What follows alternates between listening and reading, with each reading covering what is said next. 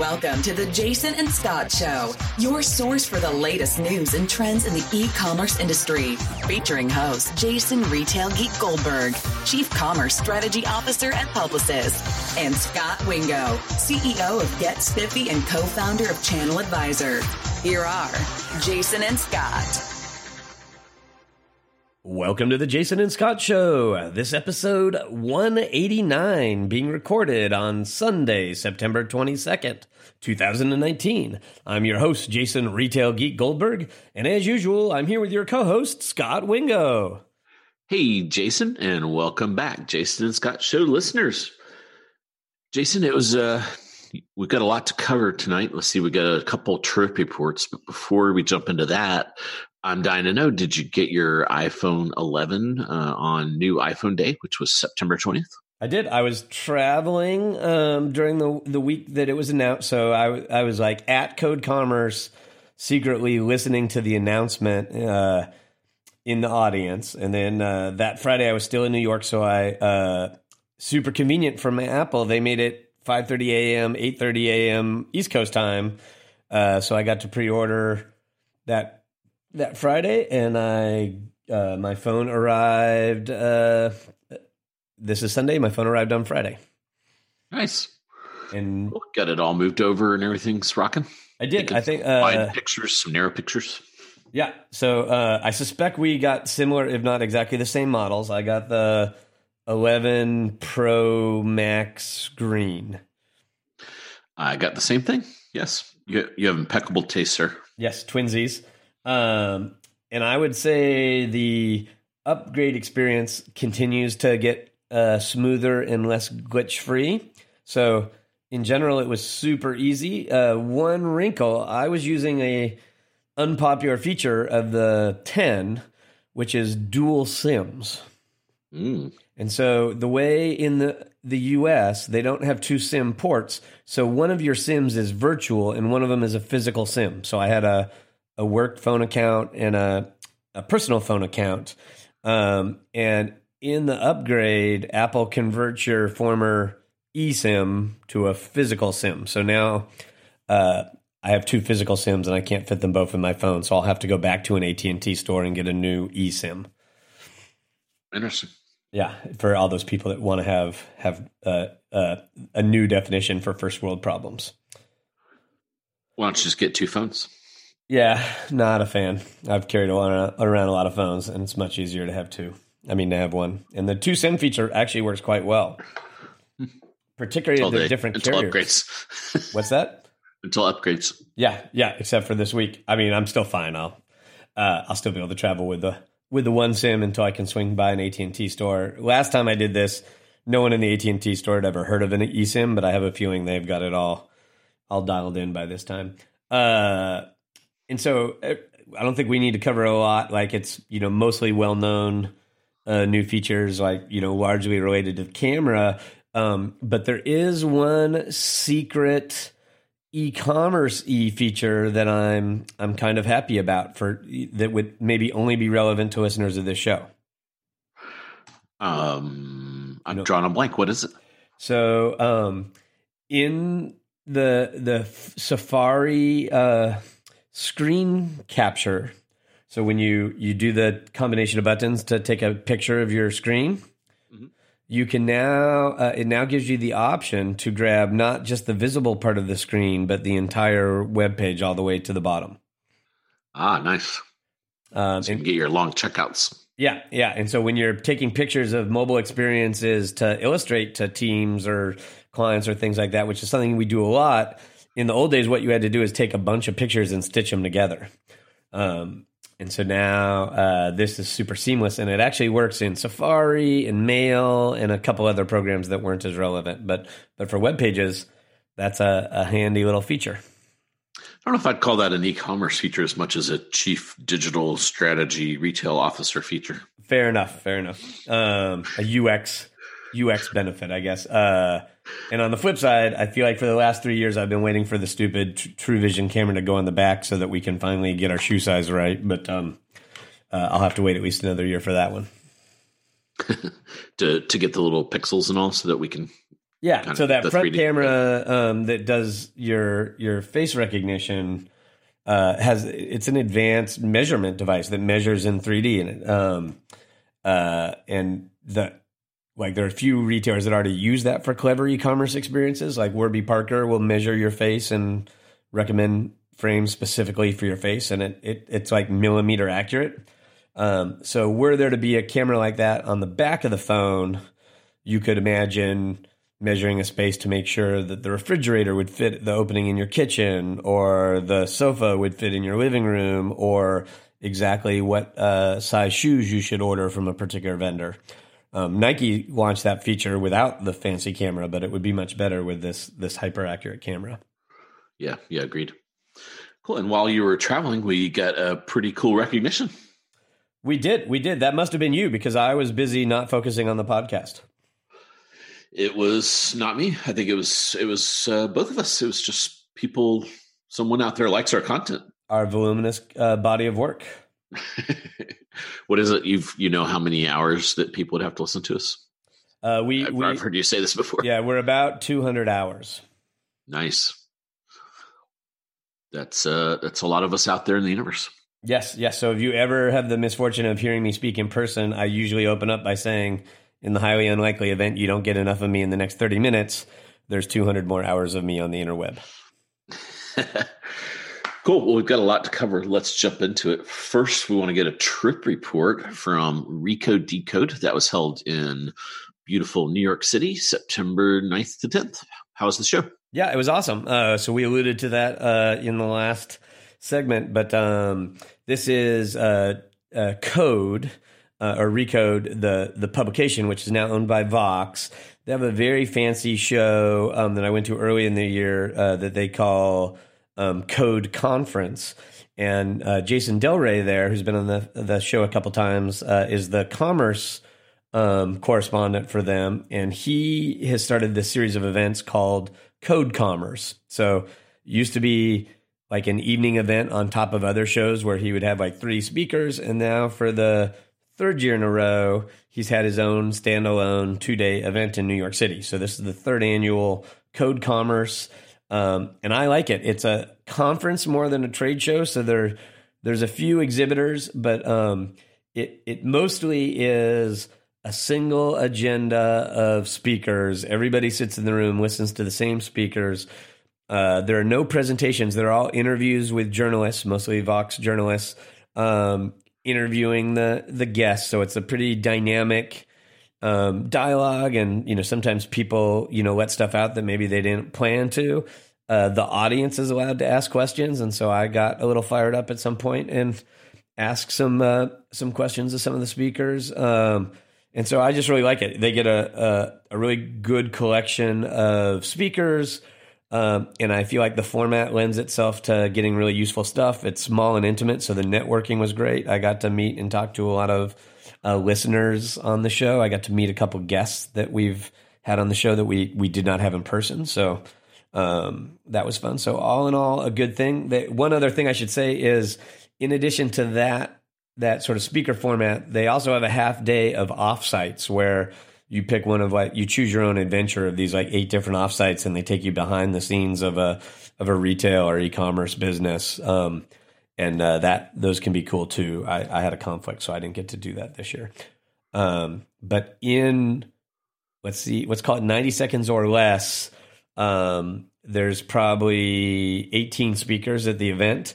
Um, so there, uh, there's a guy Ken Downing who used to be the chief creative officer at Neiman Marcus. He he moved to a mall um, group in in New Jersey called Triple Five, uh, and they're they're famous for having taken over this mall development in New Jersey called the American Dream. Um, it's a mega mall owned by the same folks that own Mall of America. They've been trying to open it for 20 plus years. It's supposed to open next month. Don't hold your breath based on their their past track record of announcing openings and not doing it. Um, and I have to be honest, like like the, these guys seemed totally disconnected from reality. Like they're just talking about what a great mall experience it is and how everyone in Manhattan is going to want to go to New Jersey to escape Manhattan and you know go shop for all their necessities at this this uh, giant mega mall and it's you know, it's the anchor tenant in the mall is Barney's, who's already bankrupt.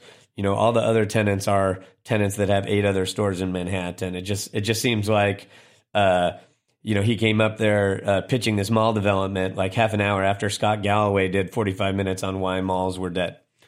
Yeah. Um, so not super exciting. Uh, they uh, we had uh, uh, Jason uh, Droege, who's the vice president of Uber Everything. So that's all the services at Uber besides uh, the car sharing. So he does all the restaurant delivery. Um, that you know, food is a particularly interesting area for me. Um, it was an interesting interview. At the end, I got up and asked him if his service was good for the the restaurants because I like. There's a lot of evidence that that uh, all the all these delivery services are a disaster for the restaurants because the margins are super low, the customers are super opportunistic, and uh, the restaurants can't sell liquor in most cases, which is where they make most of their profit. So I had a premise that that these services are a disaster for the restaurant, and these services are now twenty percent of all restaurant consumption. Um, so that's a pretty big inflection point, and uh, Jason did not have a good, a very good, satisfying answer for why he was he was good for the restaurant business. Did he at least disagree with you? Uh, no, like he did not make a strong argument. We were talking about that after the fact. He kind of like pivoted away from the question, mm. um, and talked about you know what like you know re- how they could be good for restaurants, but not like the underlying economics of it being tough. Um, Scott Galloway uh, did a couple things. He recorded a podcast, uh, the the final episode of uh, Land of the Giants with Jason Del Rey, and he did a 45 minute presentation. Um, I mostly enjoyed it. I've sometimes been critical. I, I, think Scott is super funny and has a lot of insightful things to say, um, but he has a tendency to be highly repetitive. So if you've seen him once and then you see him a bunch of other times, it's it's a lot of the same content, which is maybe something all all public speakers uh, struggle with. Um, but I would actually say most of the content at this show uh, where may have been thoughts I had heard of his before from Twitter or whatnot, but it was the first time he had put them together in a presentation. So I thought that was good and interesting. And he was, uh, you know, he's been super negative on the the WeWork um, IPO, and uh, you know, so he spent a lot of time talking about those guys. Um, he's you know kind of uh, bullish on breaking up Amazon, so he shared his POV on on that whole thing, um, and uh, you know, just uh, had some uh, sort of interesting, controversial POVs, which is what he's he's usually known for. He also pointed out that, like from his perspective, the mall business is just totally dead, and the specialty apparel business is next to go after that. So um, that boded poorly then for the American Dream Project, which is a mall full of specialty apparel retailers. Uh, so next up, Jennifer Hyman from uh, Rent the Runway. Um, so that's a awesome story. She's one of uh, uh, three really well known female entrepreneurs in our space. Um, and that was an interesting conversation, uh, talking a lot less about the their original model and more of their their monthly rental model and and uh, you know some of the the new competition that's emerged in the rental space. So that was an interesting conversation. Uh, David Kahn, the CEO of Birkenstocks, um, Scot, you'd be familiar with him because he's he's had he's been one of the most outspoken, controversial positions on Amazon. They were selling a ton of shoes on Amazon, essentially pulled off the platform completely because they felt like they couldn't protect their intellectual property. Now they're they're back on Amazon in a very conservative, mild way. They've authorized a few resellers to sell on Amazon, but they don't sell direct. And David was prominently featured in an episode of Land of the Giants that focused on why Amazon could be bad for companies and potentially should be broken up. So it was interesting to hear from David. And I was um, joking with you before the show. You know, a brand like Birkenstocks, you you kind of expect a hippie with like long hair and Birkenstocks to walk on stage, and he can't. You know, he's like a looked like a banker in a in a like custom suit. So it was kind of funny. um, so then we had your favorite brand on, uh, both uh, uh, Steph Korey and Jen Rubio from Away. Um, and so they talked a lot about their their uh, growth strategy and and um, you know some of the, success they've had and some, uh, their their uh, retail strategy moving forward, and that was all uh, somewhat interesting. Um, Max Levchin, who's the founder of Affirm, which is an interesting payment model that a lot of e-commerce sites use. They're uh, uh, sort of an interesting uh, financial model. They're they're like a no fees lending system, so you get charged no late fees. Um, uh, there's some really interesting novel things about it, uh, and he he was sharing that. Um, we had uh, Marie Marne Levine, who's the VP of Global Partnerships at Facebook, and so she was mostly talking about Instagram and and uh, Instagram checkout, which is something near and dear to um, to e-commerce folks, and a little bit about the Facebook Marketplace. Um, and again, you know, she painted a pretty rosy picture. Uh, I got a chance to get up and ask her a couple questions. I asked her, you know, if uh, I said, hey, there's a bunch of, from my perspective, like UX problems with Instagram checkout that make it not very appealing to brands. Like most notably, you can only sell one product at a time. Um, and I asked if they plan to evolve that, and she she said that yeah, they still consider Instagram checkout a real early beta, and they, they would expect it to evolve a lot before general release. And I said, you know, bigger picture, you talked about how important it is for consumers to have stored payment information to make things like this work like you know is it realistic that customers are going to ever trust facebook with their payment information like given your your track record?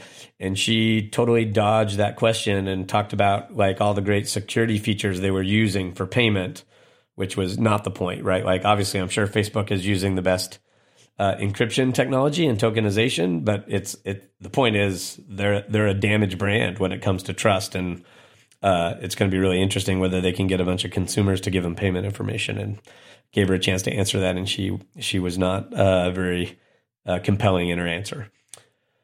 Uh, and then wrapping up, uh, probably the big marquee interview was Mark Lore, who's the president of digital at Walmart. Jason had written a, a somewhat negative article that was like super popular a few months before. So I would say props to Mark for for coming into the lion's den and facing him. Um, and uh, not shockingly, a well polished Walmart exec did not break a bunch of news in the interview. Um, but, uh, you know, it was interesting to see him there. And, you know, there were a few questions where I would say, like, he did not seem as enthusiastic as you would expect someone to be um, that was like super fired up about their role. Like, I think Jason, you know, like tried to grill him on whether he was going to leave Walmart at the end of five years um, and you know, Marc's answer is like, absolutely, I, I've like committed to be there. And Jason's like, wait, are you staying because you love it or because you made a commitment? um, so that that was a little interesting. Uh, Jeff Raider's one of the co-founders of Harry's. That's a great uh, D2C story. Julie Rain- Wainwright, who's the CEO of Real Real, was um, uh, one of the most colorful interviews of the show. Um, so that was cool. Uh, and then uh, uh, Tara Walpert, uh, who's the VP of agencies at, U- at uh, Google, who's mainly focused on YouTube. Um, and so she talked a lot about like how how they're they're expanding influencer marketing and expanding commerce features on YouTube. So that's a pretty rich, robust lineup that had a you know bunch of different stuff for different people, and I, I thought it was well worth the time. Cool. So uh, seems like Lore had bet a lot on grocery kind of going digital with the curb pickup and then also all those acquisitions they did on digitally native vertical brands were, were those still kind of near and dear to his heart or, or had the bloom kind of come off that rose? I think the answer is yes and no. So i think they're walmart is super bullish on grocery. Part of jason's article was Mark tends to get a lot of credit for digital grocery and apparently that's creating some uh, um, conflict because most of the digital grocery work actually happens in the stores. And, you know, Mark was like, hey, like that's totally fair. Like the, the stores are killing it on digital grocery. And yeah, we probably do get disproportionate amount of the credit. Totally understandable, but digital grocery is going awesome. So he, like, I would say he had a good answer and doubled down on digital grocery. On digital native brands, it, it was a little bit like, yeah, originally we bought some brands, and that's no longer the strategy. That we're much more bullish on incubating brands from scratch in house than we are buying brands. And I, I, he confirmed a rumor that Jason Del Rey had heard that um, one of the acquisitions, ModCloth, that there there might even be discussions going on to uh, to sell it back to someone else. Mm. Um, so I think Mark like would express that he was still bullish on the space. Um, but that like you know they had learned at Walmart that like buying a brand and integrating it was was probably a challenge. So he pointed out he pointed to like um Allswell Home, which is a digitally native brand that they incubated in house.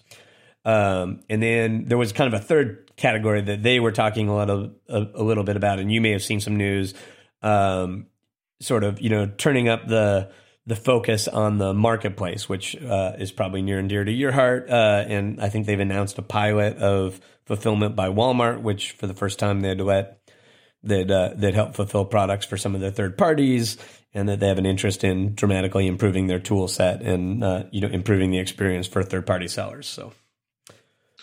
Cool. Seems like a one theme um, with Rent the Runway and maybe Away would be the IPO market. Did that come up? Because uh, the IPO market's been somewhat open with Chewy getting out and um, Real Real and a couple other folks, uh, and those guys are kind of both could be on in the pipeline. Did, did Jason drill into him on that? He did. Yeah, yeah. So there was in uh, the the pre IPO companies were mostly pretty coy, which you, is kind of what you would expect um, that they you know they're open to it and aren't you know aren't aren't closed, but that they don't need to d- go public, and that's not that you know they didn't start the pub the company to necessarily go public. Um, uh, Julie Wainwright, you know, who's at the Real Real, and they they finished their offering already, right? Am I? Yeah, they've been out for a while. Yeah. They've done really well. Yeah, they're, they're kind so of one of the ones that you know she well. had a lot more um, sort of insight about what you know the the pros and cons had been on the other side, and and uh, uh, you know ha- uh, there was there was some interesting conversation about um, the impact of competitors and their successful IPO. You know, bringing more people out of the woodwork.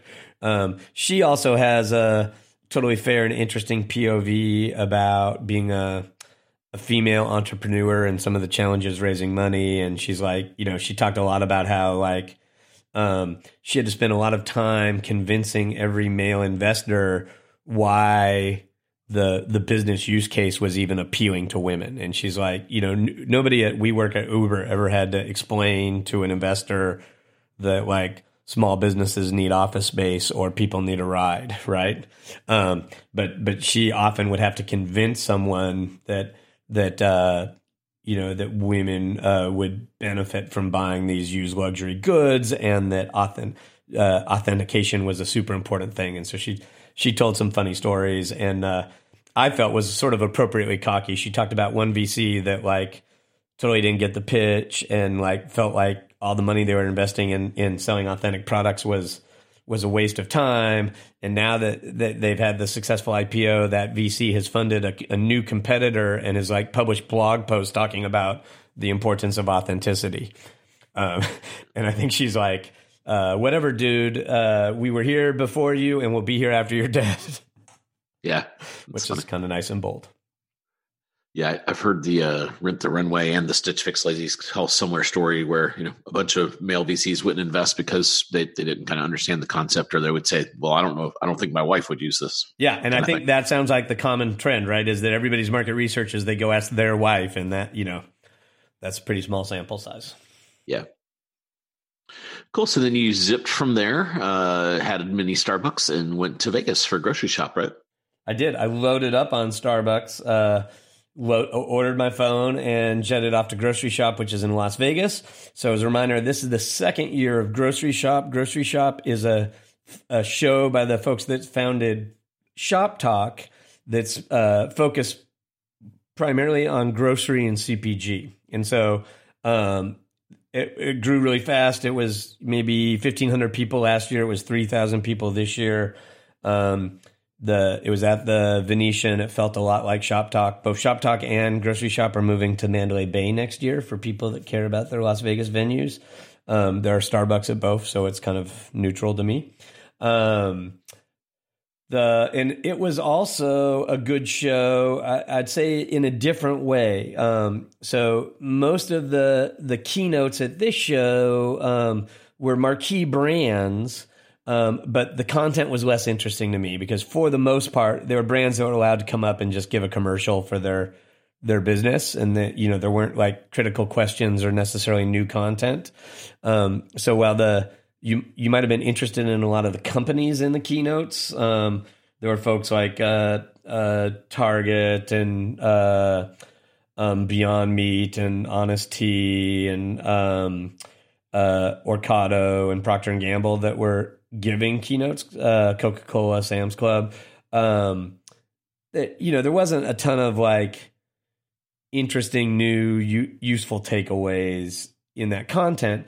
But the the three thousand plus people that attended the show were all industry insiders. Um, there are a lot of uh, the the breakout panels that were were super interesting, and there were just I just had a ton of useful conversations um, at the cocktail parties and you know at at the Starbucks between sessions, and just felt like the the networking was super valuable for me. Um, so kind of the opposite of of Recode, it was less about content and more about networking. Um, I did host a couple uh, panels, so I was the MC for two panels. I did a a panel called "Preparing for Grocery E-commerce" that was kind of targeted at people grocers that are just getting into e-commerce, and I had three panelists on that session. I had uh, uh, Stephen Reinman, who's the VP of e-commerce at Hain Celestial, which is a, a house of brands uh, most notable for the Celestial teas. I had Wayne Dwayne, who's been on this podcast. He's the VP of e-commerce at Constellation Brands, um, which is a, a, a bunch of uh, alcohol and spirits brands. Um, so we actually uh, drank some Coronas on stage while we were chatting, so that was a big hit. And and then I had uh, Dan Bracken, who's the VP of Consumer Insight at Church and Dwight, which is a a big CPG. So they each kind of gave their their learnings and best advice for new people entering the e-commerce grocery space. I got good feedback that that was useful. And then on the second day, I did a more advanced panel on uh, connecting customer data points. So for this one, we had kind of two keynote panelists. Um, we had a brand and a retailer. So the retailer is uh, Steve Henning, who's the VP of digital uh, for Wakefern Food Group, which is a big co-op um, of of grocers, uh, and talked all about uh, where they are in, in, data and what their customer data strategy is, and got on all the bits and bytes of uh, DMPs and all those sorts of things. Um, and then from the brand perspective, we had Doug Straton, who's the chief digital commerce officer at the Hershey Company. So um, got got his perspective, and uh, you know, Doug has a bonus. Doug was also the chief digital officer at Unilever for a number of years. Um, so so was kind of there in a lot of their formative uh, growth. So a lot of interesting insights from both of those guys. You know, when you're getting into the hardcore uh, management of data and activating that data for customer experiences. Cool. The so what's kind of the met, meta topic at grocery? Is it still curb versus home, or is it you know Amazon jumped the shark with Whole Foods? What what's kind of the the big thing, or or more almost feels like maybe brands going direct is kind of yeah rolling so its way this show like so it is um like there's a lot of grocers at the show, but there's a lot of CPGs at the show. So one big thing is the whole disruption of CPGs, right? That the there's a lot of digital native brands that have launched that are like competing with incumbent CPGs. Um, and you know, I'd say a year ago the dialogue was like this is a huge disruption.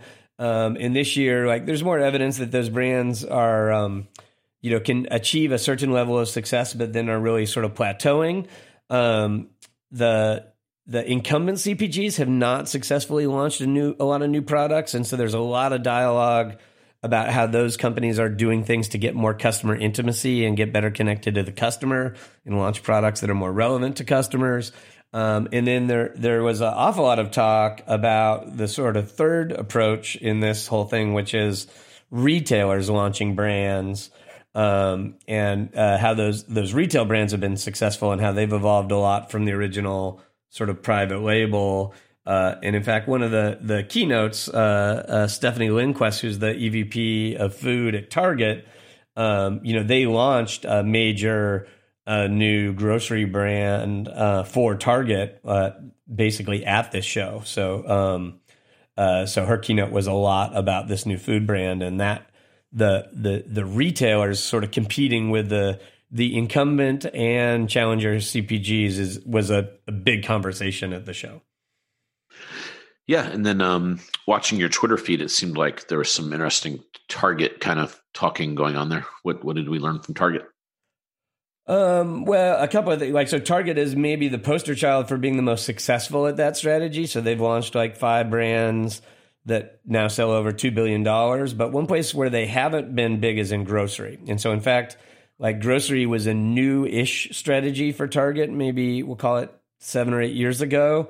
And while a lot of the categories at Target are kind of known for surprising and delighting customers and having these, you know, premium products that that the customer wouldn't expect, um, grocery was always sort of a me too category for Target. Like like if you needed something, they they may have had it, but it wasn't something you were excited about acquiring.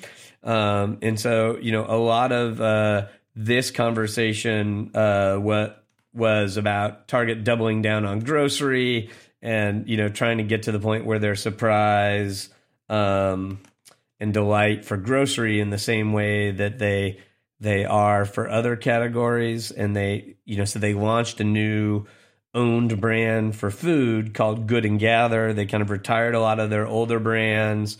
Um, and you know this is a, a, focus on simpler products fewer ingredients non-gmo mostly organics um, and so it's not so much a knockoff of a of a national brand but you know a, a set of products that they think are particularly targeted at the target guest um, and they're forecasting that this will be the the biggest um, own brand that Target has, which is pretty big because uh, you know some of the apparel brands sell sell two billion dollars each a year. So um, so if they hit that forecast, that that will be somewhat impressive. So that was a lot of the the Target conversation. I would also say like Shipt.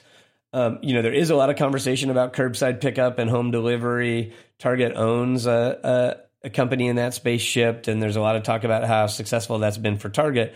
But Shipt still is in the business of providing those services for other parties. So Shipt had a big presence on the on the trade show floor and was a big sponsor. And so there's there's a lot of talk about last mile and the various pros and cons of the different methods.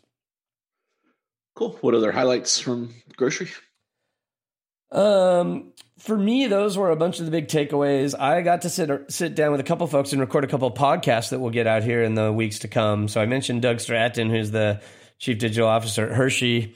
Uh, you and I are both chocolate advocates, so like we wouldn't miss the chance uh, to get a podcast with him. Uh, and then I also got to sit down with uh, April Carlisle, who's the VP of Shopper Marketing at uh, the Coca Cola Company, and kind of talk about how Coke is thinking about digital and what what they're doing in in digital, which is interesting. Um, you know, it is interesting. Like we are now like grocery is a very low margin business. Uh, the average sale price for a lot of these products from the brands is super low, and so historically these have not been very digital categories. You you don't think of a big digital investment to to sell dollar candy bars or cans of soda. Um, but you know now these guys are you know front and center focusing on digital because it's really starting to impact their business very cool any other megatrends you want to cover before we jump into some news nope nope i think that's a, a ton um, but if you're in that space i would definitely think about putting that on your on your list for next year and come visit us at mandalay bay uh, i forgot to ask when you're in new york did you get to see the new apple store or did you miss I think you may have missed that. I didn't. The, the, Apple Store actually opened this Friday. Ah, okay. Uh, so it. I've done some video walkthroughs. Uh, you and I are going to be back in New York next next month together. So maybe uh, if uh, schedules permit, it would be super fun. We should go visit the store together. Yeah, awesome. I look forward to that. Cool. Well, we want to use the last couple minutes to talk about some news, and it wouldn't be a Jason and Scot show without some Amazon news.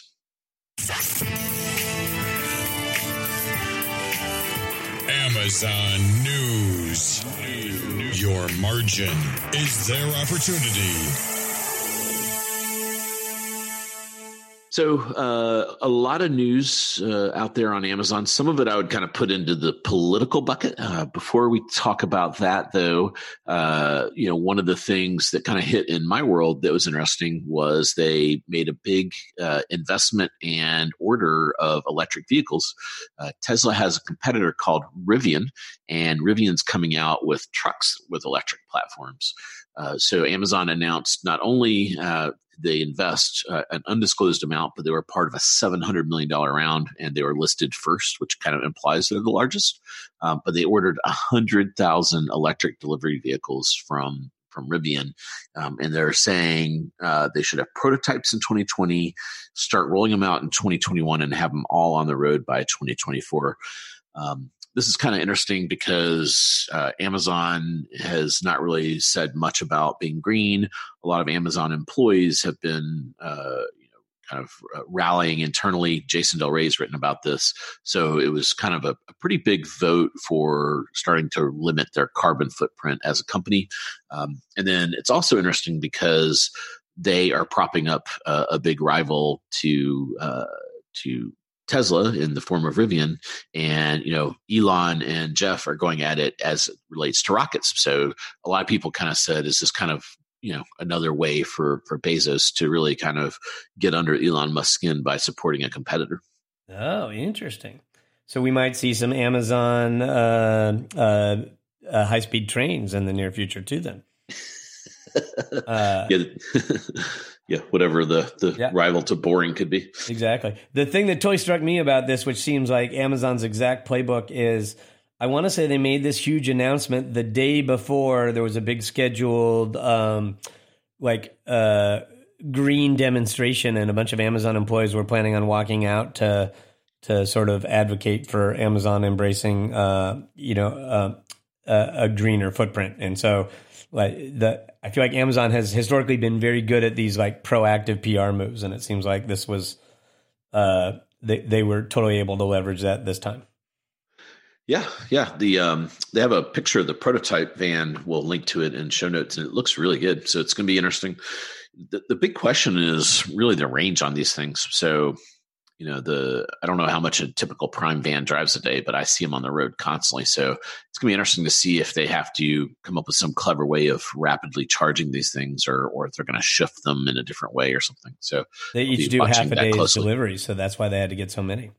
Yeah that could be that could be part of it. Uh, so i don't i don't know what the range is. quick clarification question for me. So like obviously tesla makes a bunch of electric vehicles and i know they've talked about business vehicles and trucks but as far as i know they don't they don't have a like a, a van form factor. I feel like Amazon's bought uh, Sprinter vans in the past, which is the big Mercedes van. Like, is it obvious that this is a that Rivian's a direct competitor with? Like, is this worse news for Tesla or is it worse news for Mercedes?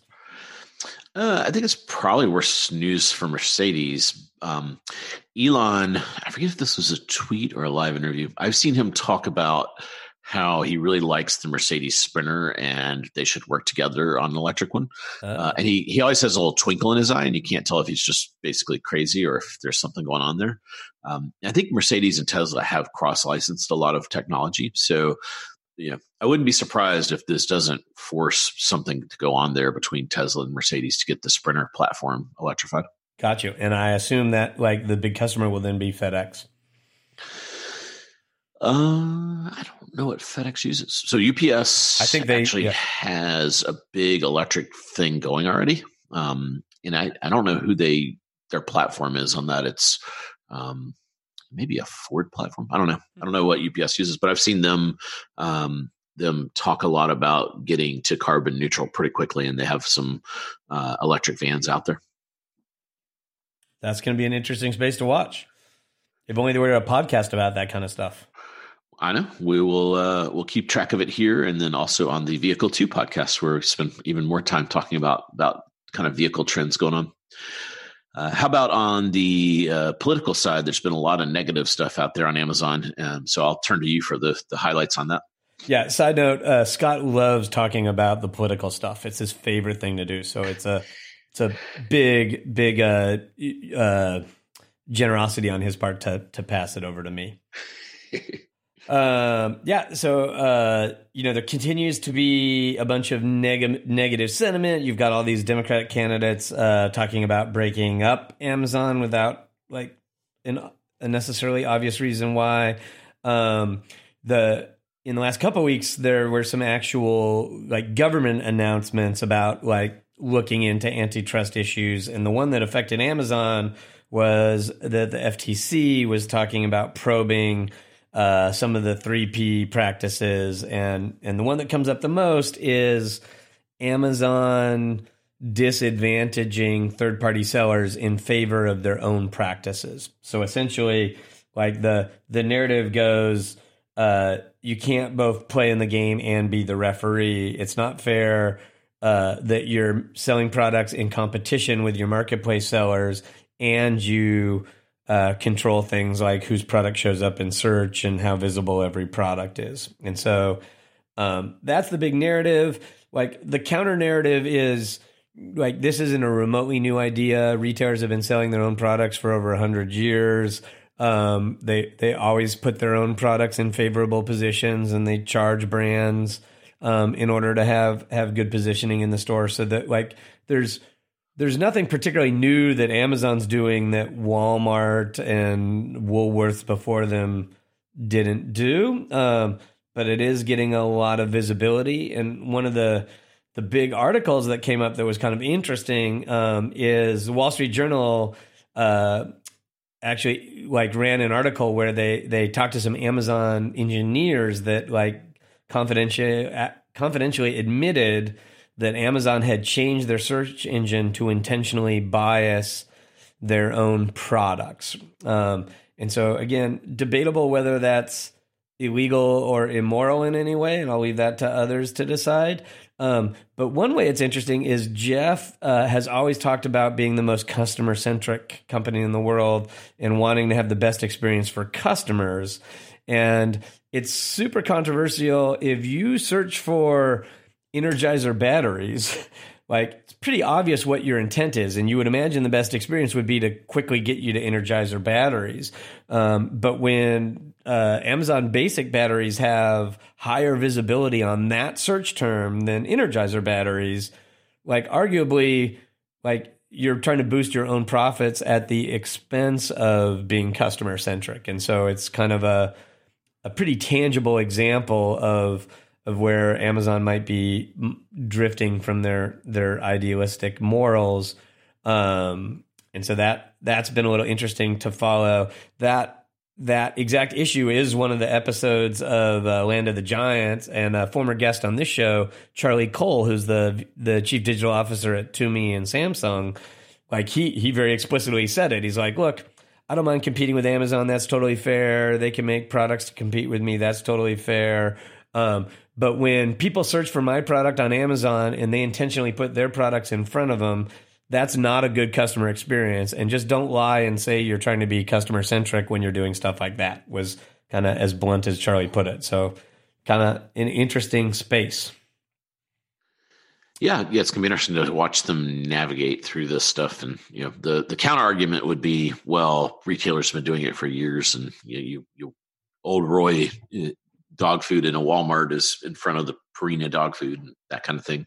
Uh, but sometimes, you know, these the the physical arguments don't really translate to to the digital where you know it, it, it the customer has clearly expressed a brand you, you should get them there quickly to, to be aligned with them yeah, yeah, uh, like a, a, little less controversial, but like you know, there's some labels like Amazon Choice and and some new labels that they're testing, and people are like, "Is Amazon gaming those?"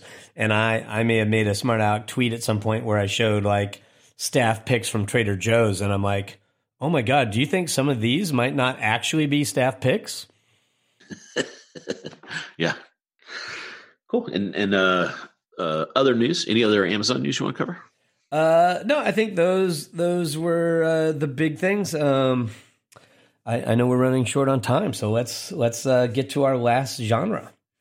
Yeah, we haven't talked to, about Mallageddon lately, but I was reading some reports that uh, a we have already had over seven thousand store closures. I think seven thousand three hundred uh, as of September first. I think was when this report came out, um, and that's more than we've ever had in any previous year.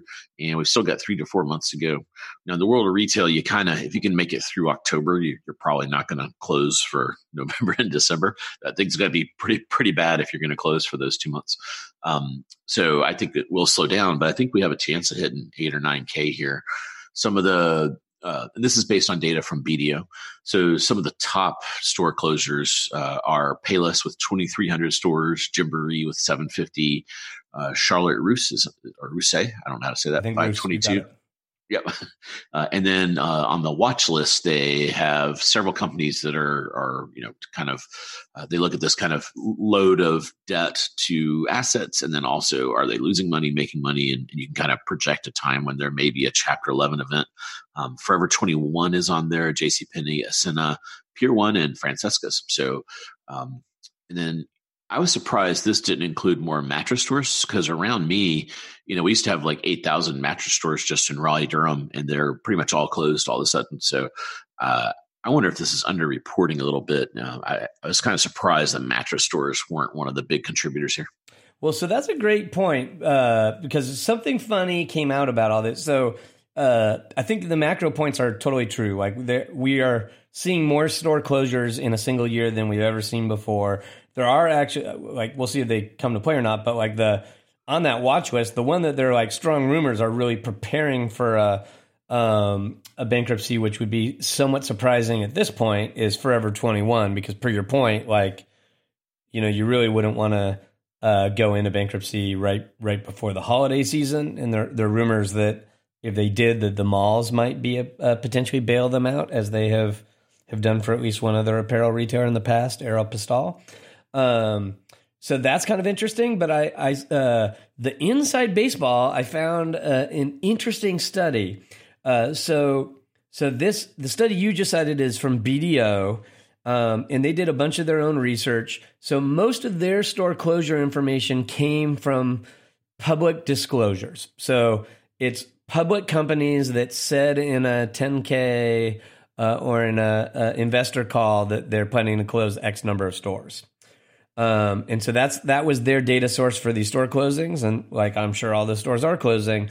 Um, BDO also cited uh, the source that we see most commonly for tracking these store closing, closings and openings, um, which is Coresight, which is a, a, research firm that does this really useful kind of weekly tracker on how many stores are closing and how many stores are opening a bunch of stores have opened this year, not enough to offset the closings, and that that would also be a first. So while there have been a lot of closings in the last couple years, there have actually been more openings than closings. So this could be the first year where we had a net negative. and Coresight may have had a net negative last year, even now that I think about it. But um, uh, here's what's interesting about that. So all of these companies are arbitrarily picking a list of well-known retailers and tracking the opening and closings. And so there's another market research firm out there, IHL, that does a bunch of retail research.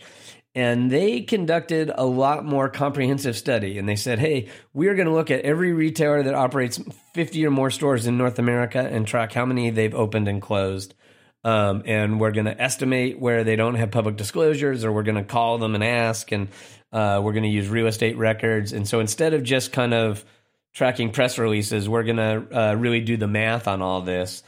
And uh, they, not surprisingly, they found more store closures than than uh, BDO or um, uh, uh, Coresight.